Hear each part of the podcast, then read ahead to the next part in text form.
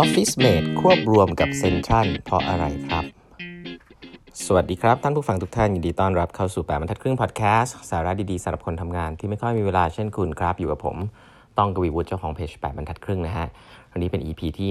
1105 นะครับ ที่มาพูดคุยกันนะครับ ก่อนอื่นนะครับเมื่อวานนี้นะฮะสองวันที่ผ่านมานะครับ ก็เราก็ประกาศออกไปแล้วนะฮะสำหรับเพื่อนๆที่สามารถมาjoin ในอีเวนต์ของ 8 บรรทัดครึ่งได้นะครับ ในวันเสาร์ที่ 2 ช่วงบ่ายที่ True Digital Park นะครับใครได้ก็ยินดีด้วยนะฮะ ใครที่ไม่ได้ก็อย่าเสียใจไปนะครับ มีครั้งต่อไปนะครับ ทีมงานเลือกยากมากเลยนะครับ เพราะว่าโปรไฟล์แต่ละท่านที่เขียนเข้ามานี่ตั้งใจมาก ๆเลยนะครับ ก็ต้องขออภัยนะครับที่ไม่สามารถจะรับ ทุกๆท่านได้นะเนื่องจากมี social distancing มี policy มีความปลอดภัยต่างๆนะครับ ก็ไว้โอกาสหน้าก็จะจัดอีกนะครับ โอเคเอ่อก็หวังว่าคนที่ได้รับจะมานะ แล้วก็มาเจอกันในวันเสาร์ที่2นะครับ มาเจอเพื่อนๆกันนะครับวันนี้ก็จะเล่าต่อนะครับ ตอนท้ายๆแล้วนะฮะ ตอนนี้เนี่ยบริษัทออฟฟิศเมดนะครับจากหนังสือชีวิตไม่หมูของพี่หมูวรุอุ่นใจเนี่ยก็เล่ามาจนถึงตอนที่ เข้าตลาดหลักทรัพย์ไปแล้วเรียบร้อยสักพักหนึ่งนะครับ ยอดขายเติบโต 600ถึง700 ล้านนะครับ แล้วก็ตอนนี้ก็จะมีบริษัท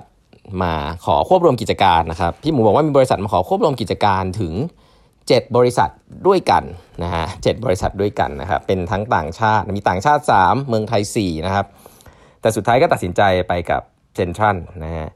ทีนี้ที่น่าสนใจก็คือว่ามีวิธีคิดอะไรบ้างนะครับ ที่พี่หมู เวลาจะควบรวมกับใครเนี่ยสั่งแล้วจะตัดสินใจ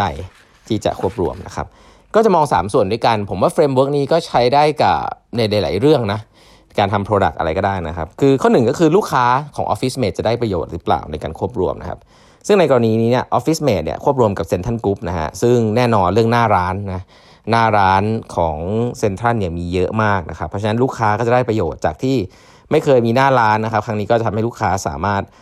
ใช้บริการได้หลายช่องทางมากขึ้นครับเพราะฉะนั้นในเชิงลูกค้าเนี่ยลูกค้าได้ประโยชน์แน่นอนนะครับ อันที่ 2 พนักงานได้ประโยชน์หรือเปล่านะ employee ได้ประโยชน์หรือเปล่า ซึ่งอันนี้เป็นมุมมองที่เจ๋งมากนะของของเจ้าของเขาบอกว่า Office Mate เนี่ยเป็นองค์กรเล็กเนาะพนักงานที่อยู่ก็อาจจะรู้สึกไม่มั่นคง สวัสดิการอะไรก็อาจจะสู้องค์กรใหญ่ไม่ได้นะครับ พอกลายเป็นพนักงานของ Central Group เนี่ยก็สวัสดิการก็ได้ปรับเป็นของ Central Group นะฮะอะไรต่างๆ ดีกว่า เพราะฉะนั้นมั่นคงกว่านะครับเพราะฉะนั้นพนักงานดีกว่าดีกว่าสำหรับพนักงานด้วยนะครับก็นี่ก็เป็นที่ 2 เพราะถ้าเกิดว่าไปควบแล้วกลายเป็นว่าบริษัทพนักงานอาจจะแย่ต้องได้อะไรที่แย่ลงเนี่ยเขาก็จะไม่ทำนะเพราะฉะนั้นอันที่ 2 ก็คือพนักงานได้ประโยชน์หรือเปล่านะครับแล้วก็แน่นอนได้กันหนึ่งก็คือในเชิงพนักงานเนี่ยอันนี้ปกติเวลามีการควบรวมก็จะสามารถ มองมุมนึงก็เป็น carry growth ของพนักงานได้ เพราะว่าพนักงาน Office Mate เองก็อาจจะแยกย้ายครับไปทำไปทำงานใน Central Group ก็ได้นะครับ ก็ถือว่ามีโอกาสการเติบโตในการทำงานเพิ่มขึ้นด้วยนะมี career path ที่มากกว่าแค่ใน OfficeMate สำหรับคนเก่งนะครับ ก็ถือว่าเป็นความคิดที่ผมว่า thoughtful ทีเดียวนะครับ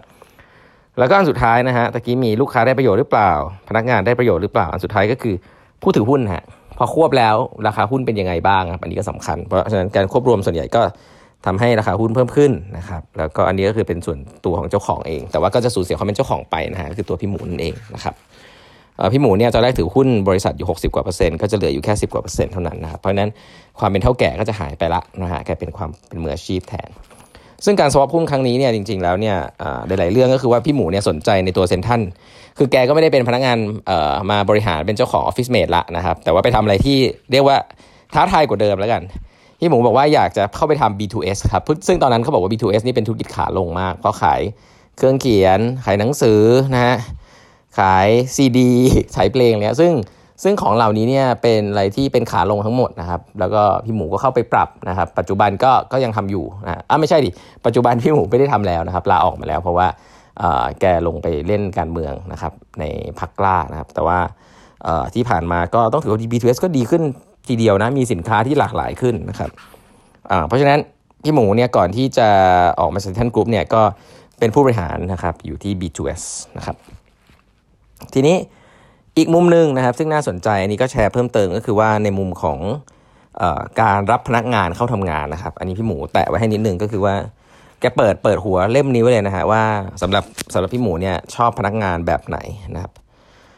แกก็จะถามเรื่องทัศนคติก่อนเลยนะครับ อันนี้ผมว่าไม่ใช่เรื่องใหม่แล้วเนาะ แต่ก็ย้ำว่าเวลาเราเราเราอ่านหนังสือที่เกี่ยวกับลีดเดอร์มากมายเนี่ย ทัศนคติเนี่ยมาก่อนทักษะนะ มาก่อนฝีมืออีกนะครับ เป็นคนดี เป็นทัศนคติที่ดีเนี่ยมาก่อนอีกแกถามว่ามี3ามสี่คำถามที่ต้องถามก่อนเลยนะฮะ ข้อหนึ่งครับ ชอบเรียนรู้หรือเปล่านะฮะ ชอบเรียนรู้หรือเปล่า ชอบมีมี learning ถ้าเป็นภาษาทั่วไปคือมี learning ability หรือเปล่านะครับ เพราะว่าโลกมันก็เปลี่ยนแปลงเร็วเนาะ ถ้าเกิดว่าเข้ามาแล้วเป็นน้ำเต็มแก้วนะครับ เก่งยังไงก็เก่งอย่างนั้นเนี่ยก็อาจจะไม่เหมาะนะเพราะฉะนั้นต้องชอบการเรียนรู้นะครับ ข้อ2ครับหนักเอาใบหนักเอาเบาสู้หรือเปล่า ก็อันนี้ก็คือความขยันนั่นเอง ความขยันความอดทนนะอันนี้เนี่ยผมก็คิดว่าคนรุ่นใหม่ก็ต้องฟังไว้นะฮะไม่มีอะไรที่ได้มาง่าย ๆนะครับ ทุกอย่างมีปัญหายิ่ง challenge ยิ่งอยากได้อะไรที่ยากที่ท้าทาย ก็จะยิ่งมีปัญหา ก็คุณต้องอดทนนะครับหนักเอาเบาสู้นะครับ ข้อ3ฮะเห็นความสำคัญของเพื่อนร่วมงานแค่ไหนนะครับทีมเวิร์กหรือเปล่านะเวลาสัมภาษณ์เนี่ยเวลาพูดก็เวลาพูดอะไร success เนี่ยพูดถึงตัวเองหมดเลย เวลาพูดอะไรเป็น fail เนี่ยโทษคนอื่นหรือเปล่า เพราะฉะนั้นแล้วให้ความสำคัญกับเพื่อนร่วมงานทำงานเป็นทีมได้ไหมสำคัญมากนะครับ แล้วก็ลิงก์ไปสู่เรื่องของมนุษยสัมพันธ์นะเรื่องของ culture ต่างๆ ที่เข้ากับทีมที่อยากจะสร้างได้หรือเปล่านะครับมีน้ำใจหรือเปล่า เสียเปรียบได้ไหมนะอันนี้สำคัญเนาะคือคนเรามันไม่มีทางหรอกครับที่จะอยู่ใน position ที่แบบเป็น neutral ตลอดแบบผมไม่เอาเปรียบคนอื่นแต่ก็ไม่อยากให้คนอื่นเอาเปรียบผมอะไรเงี้ยผมว่าคำนี้เป็นคำที่เท่ดีนะ แต่จริงๆมันไม่ค่อยเกิดแล้วฮะชีวิตจริงเนี่ยคุณต้องมีเสียเปรียบคนอื่นบ้าง ยอมเสียเปรียบคนอื่นบ้างนะครับบางทีคุณก็ได้เปรียบคนอื่นแบบที่ไม่รู้ตัวเหมือนกันนะครับ ได้เปรียบบ้าง เสียเปรียบบ้าง ผมว่าโอเคนะครับ หนังสือเล่มนี้ก็จะบอกว่า อืมก็แบ่งปันอะคุณรู้จักแบ่งปันหรือเปล่านะครับเอ่ยอมให้ผู้อื่นเอาเปรียบได้บ้างหรือเปล่า ผมว่าเรื่องพวกนี้เนี่ยฟังอาจจะดูแปลกๆนิดนึงนะฮะแต่ว่าก็นั่นแหละฮะก็ต้องมีน้ำใจแหละนะครับ ก็พวกนี้ก่อนแล้วค่อยพูดถึงทักษะทัศนคติอะไรว่าไปนะสำหรับพี่หมูเนี่ยแกบริหารคนแบบเป็นฝูงหมาป่า ฝูงหมาป่า ช่วยกันหากินทำงานเป็นทีม คนไหนเข้ามาเนี่ยเก่งแค่ไหนก็ตาม แต่ถ้าเกิดว่ามาเป็นเสือนะครับจับคนอื่นกินหมดเนี่ยก็ไม่เหมาะนะครับถ้าเข้ามาแป๊บเดียวเนี่ยบริษัทเจ๊งเลยนะฮะอันนี้ก็เจอมาละเพราะฉะนั้นก็รีบเอาออกนะครับเพราะฉะนั้นทัศนคติพวกนี้ก็เป็นทัศนคติที่ผมว่าเราเรียนรู้ด้วยกันได้นะครับอีกอันนึงซึ่ง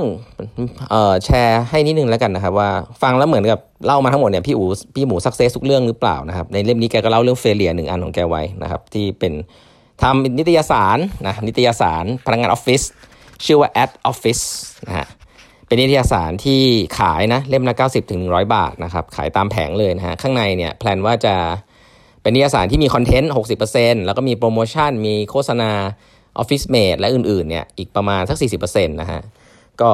positioning ชัดเจนครับ ก็คนที่ได้เป็นคนที่เป็นลูกค้าได้ไปก็ได้อ่านฟรีนะแล้วมี content ให้อ่าน คนที่ซื้อตามแผงเนี่ยก็จะได้เป็นเหมือนกับบัตรลดราคาไปซื้อของที่ OfficeMate ได้ในราคาเท่ากับหนังสือ ก็ก็ดูคุ้มค่าดีนะครับเพียงแต่ว่าทั้งหมดเนี้ยมันต้องอยู่ได้ด้วยเงินสปอนเซอร์ของร้านค้าด้วยนะครับของสินค้า ซึ่งแกก็พบว่าแกก็มีความลำบากนะครับทีมเซลล์หรือของตัวแกเองเนี่ยไม่ไม่สามารถขายสปอนเซอร์ได้ก็เลยต้องแบกรับการขาดทุนไป2อสปีนะครับก็เลยไม่ไหวก็เลยเลิกนะครับแกว่าอันนี้เป็นไอเดียแกเองนะแกก็ยอมรับว่าเป็นไอเดียแกเองนะครับแล้วก็แกก็เชื่อนะครับแต่สุดท้ายมันไม่ work ไม่ work ก็เลิกครับ เพราะฉะนั้นก็ก็มี failure นะแต่ก็ move on ไปนะครับ วันนี้เวลาหมดแล้วนะฮะเดี๋ยวครั้งต่อไปน่าจะเป็นตอนสุดท้ายของหนังสือเล่มนี้ครับเดี๋ยวเรามาฟังบทสรุปกันของพี่หมูนะฮะวันนี้เวลาหมดแล้วพบกันใหม่วันพรุ่งนี้กับแปดบรรทัดครึ่งพอดแคสต์นะครับ สวัสดีครับ